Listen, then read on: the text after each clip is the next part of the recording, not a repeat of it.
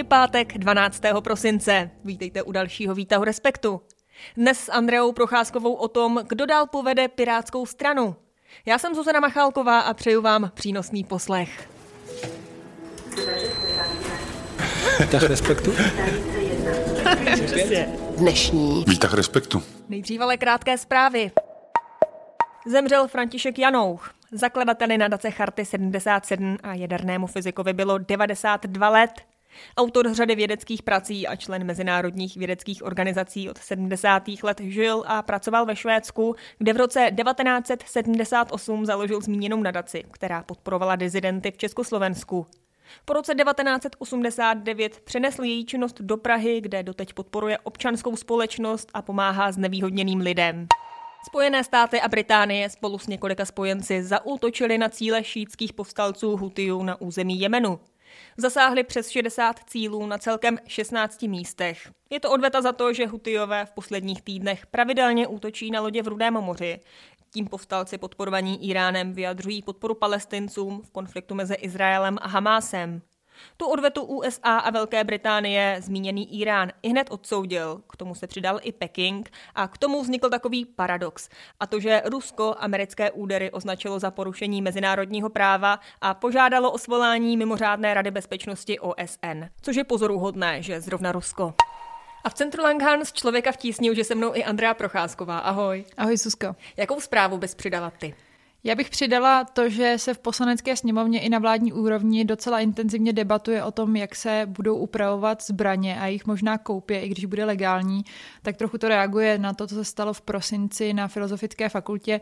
A já jsem měla trochu podezření, že ta diskuze velmi rychle usne, ale ukazuje se, že třeba ministr vnitra Vít Rakušany v této otázce poměrně aktivní a i spousta vlastně poslanců to považuje za důležité téma. Teď se vlastně debatuje, jak to přesně upravit, tak aby se asi nepříjemně zamezilo takovým událostem, protože to asi nelze ve všech případech, ale spíše, aby se omezilo to, že někdo bude vlastnit zbraně, které se pak dají páchat tyhle věci a policejní složky nebo stát nebude mít přehled o tom, kdo to vlastně je a kolik zbraní vlastní. Moc děkuji za tu zprávu, no a pojďme na naše dnešní téma.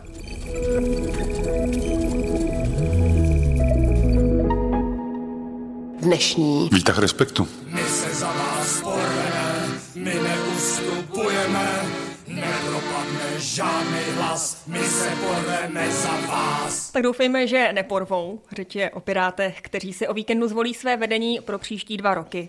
Favoritem je s dvanácti nominacemi od regionálních organizací a členů dosavadní šéf strany a vicepremiér Ivan Bartoš, s tím, že jeho vyzývatelkou je se dvěma nominacemi europoslankyně Markéta Gregorová. Andreo, jaká je před tím víkendovým hlasováním u Pirátů atmosféra? Jsou rozdělení nebo je třeba předem jasné, kdo zvítězí? Je tam určitá nervozita.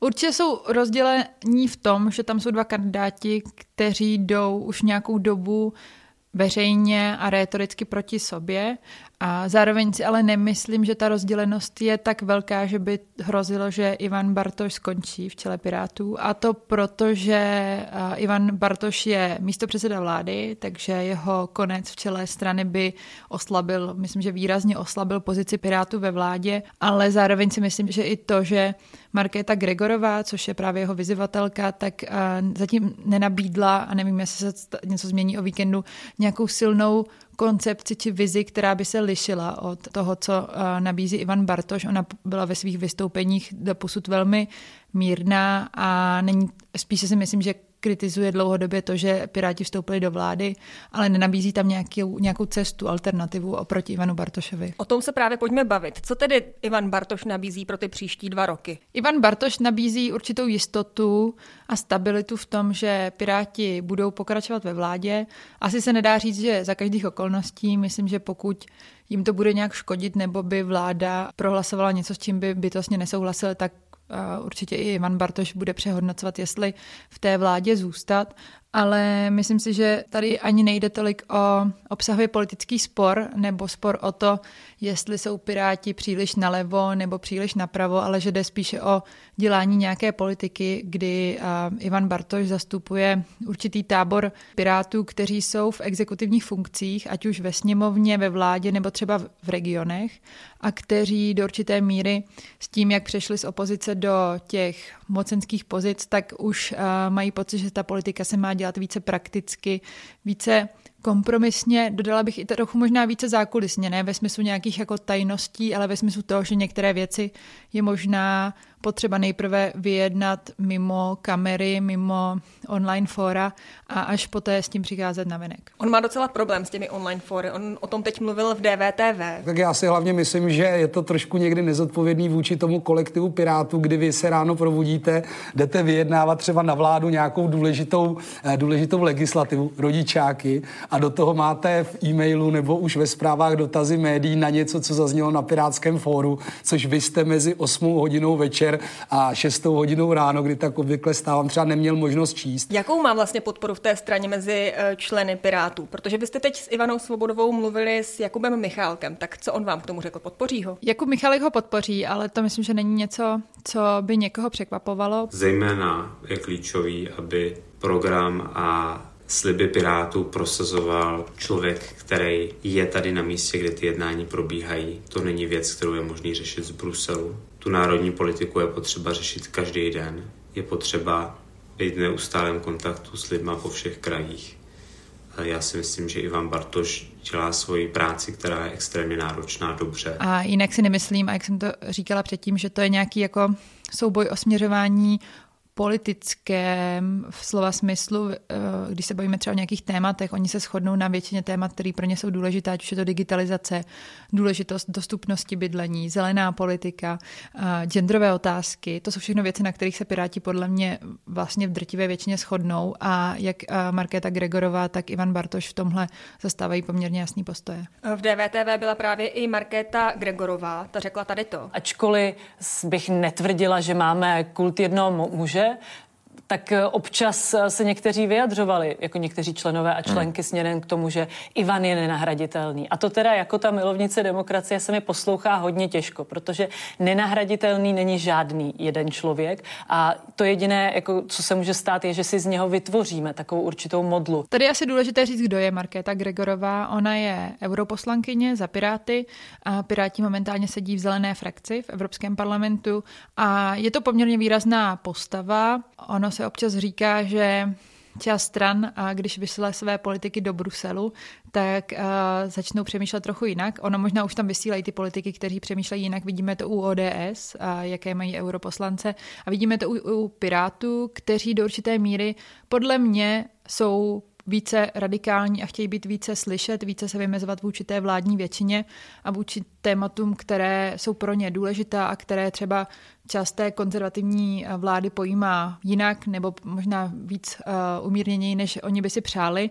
Uh, ať jsou to témata, na kterých Piráti vznikli, jako je třeba legalizace marihuany, tak tam vlastně na to je spor uvnitř vládní koalice, nebo třeba i uh, spor o evropské hlasování, jestli je potřeba kvalifikovaná většina a ta změna, která dneska vlastně na některých otázkách stojí jen na jednomyslnosti a podobně, ale až po nějaké otázky jako kulturně společenské, L G B T, uh, práva a, a podobně. Tam vlastně oni se mnohem více vymezují vůči té vládní většině a Markéta Gregorová je toho vlastně dlouhodobým symbolem. A ona také stála tehdy, když se hlasovalo o vstupu Pirátů do vlády, Na, na straně tábora a vlastně ho do určité míry i vedla, který byl proti tomu vstupu. A je dlouhodobě, myslím, že, že symbolem nějakého odporu vůči té vládní koalici. I když teď před tím sněmem tak poměrně mírnila ta svoje slova. Je těžké říct, jak by se chovala, kdyby se stala předsedkyní Pirátské strany a kam by to Pirátskou stranu zavedlo. Takže to není jisté, protože já v tom cítím určitý rozpor v těch jejich výrocích. Tak vědí Piráti, kdyby pro ně hlasovali, kam by je vedla? Já si myslím, že ona je spíše nějakým symbolem nesouhlasu s tím, kam se Piráti dostali. jak jsem mluvila o těch prakticích a Ivanovi Bartošovi, který má pocit, že ty online diskuze a online hlasování nevyřeší všechno a že od určité úrovně a, a od určité pozice právě té vládní už to nedává úplně tak velký smysl, tak ona ve svém nominačním projevu říkala přesný opak. Že by Takže se... on narážel i na ní v tom, co on říkal o těch stížnostech na online fórech. Ti lidé by měli vědět, že to, co píší na to fórum, má potenciál stát se titulkem v libovolných novinách nebo v libovolném online médiu. Ne každý si to uvědomuje, možná někdo tak jedná i účelně, že to tam prostě napálí. Myslím si, že ano, on samozřejmě není konkrétní, ale ona ve svém projevu jinak a, zmiňovala, že si myslí, že je potřeba právě dávat a, důraz na tu členskou základnu, na to, co si myslí, na základy Pirátů, které právě zešly z toho transparentního způsobu komunikace, online komunikace. Jinak vlastně nebyla vůbec konkrétní, mluvila o tom, že nechce být servilní, mluvila o tom, že není neutrální, což je také určité jako vymezení se vůči Ivanu Bartošovi a té více, kterou ona má a část té pirátské strany má vůči současnému vedení Pirátů, že vlastně jsou málo radikální a mnohem víc kompromisní, než by oni chtěli. No, ať už to bude kdokoliv, tedy po tom víkendu, tak nejen pro Piráty to budou výživné dva roky, protože budou vlastně senátní, krajské volby, příští rok sněmovní, ale taky evropské. Tak není to částečně nějaká i kampaň právě do těch evropských voleb? Určitě je a lo- dává to i logiku. Ve chvíli, kdy chcete uspět v evropských volbách, tak chcete, aby o vás bylo slyšet. Někteří si chtějí získat pozornost, protože čekají důležité volby. Markéta Gregorová v několika rozhovorech řekla, že i kdyby vyhrála ten předsednický post, tak do české politiky nevstoupí. A to je právě ten rozpor mezi tím táborem jejich podporovatelů a táborem Ivana Bartoše. Těžko říct, jak jsou velké, ale ona vlastně a europoslanci v Bruselu nebo ve Štrasburku nemají úplně tu vládní odpovědnost. Takže oni, když vyvolávají konflikty a vymezují se vůči zbytku vlády, tak nemusí pak sedět v té strakovce s nimi a vysvětlovat to těm koaličním partnerům. A zároveň asi mají i lehčí pozici v tom, že se dají říkat tyhle věci, zastávat se vlastně nějakých původních myšlenek Pirátů. A v něčem to si myslím, že pro tu stranu je jako zdravé, že to vypadá, že ta strana to nezapomněla, protože samozřejmě, když Piráti vstoupili do vlády, tak jim to sebr. bralo nějakou jejich energii, kterou měli v opozici. My nejsme saně, my nejsme saně, my nejsme saně, tak puste nás na ně. Logicky, protože najednou už se nemusíte jenom vymezovat, ale máte nějakou odpovědnost a Markéta Gregorová nebo třeba Mikuláš Pexa to v tom europarlamentu mají trochu jednodušší, zároveň jsou, jak jsem říkala, ve frakci zelených, kde to je asi něco jiného, než vládnout s O D S, K D U, TOP nula devět a starostama. Ono v červnu to bude patnáct let od doby, kdy Piráti vznikli, tak jak se za tu dobu proměnili? Myslím, že se proměnil hodně v tom, že i pro ně byla existenciální zkušenost to, že vstoupili do té vlády, že najednou pochopili, že vlastně z původně nějakých opozičních kritiků, někoho, kdo někoho pořád hlídá a kontroluje, tak najednou museli převzít tu odpovědnost. A myslím si, že to zobrazuje to neporozumění těch vzájemných táborů, kdy jedna část té strany má dneska tu vládní odpovědnost, je na ně upřena velká pozornost, musí vlastně jako se snažit prosadit aspoň část těch svých cílů, musí dělat kompromisy, které by třeba normálně samozřejmě dělat nechtěli. A pak té druhé části, která úplně a logicky nedohlédne tu exekutivní roli a to, co to všechno obnáší, že není asi jednoduché přijít na ministerstvo a říct si, tak uděláme tohle, tohle, tohle a všichni řeknou ano, uděláme. A zároveň si myslím, že v něčem mají i pravdu v tom, že Piráti do určité míry se tak trochu vytratili z toho veřejného prostoru. To neznamená, že neodvádí dobrou práci. Můj kolega Marek Švehla měl teď na webu Respektu nedávno text o digitalizaci, o tom, co Ivan Bartoš udělal v digitalizaci a jako vlastně to vyznívá velmi pozitivně pro Ivana Bartoše, takže tak trochu to vypadá, že Piráti se vytratili z veřejného prostoru a to si myslím, že i tenhle sněm by mohl nějakým způsobem vyjasnit, co s tím dál a možná je na čase, aby začali říkat veřejně, co by třeba si přáli dělat jinak, kdyby byli v jiné vládě. Andreo, moc ti děkuji za celý ten souhrn. Já děkuji za pozvání. No a na webu Respektu už jsou v tuto chvíli nové texty. Mimo kulturního mixu je tam taky text od Františka Trojana o euru. Petr Pavel ve svém novoročním projevu zmínil, že je na čase, abychom udělali reálné kroky k tomu, že přijmeme euro, což dlouhodobě historicky odmítala O D S, tak ten můj článek je takový historický vhled do toho, proč a jak se to kdysi to euro nepřijímalo a jaká je nálada u občanských demokratů ohledně eura teď. Výtah. Jo. Výtah Respektu. Co ještě jinýho?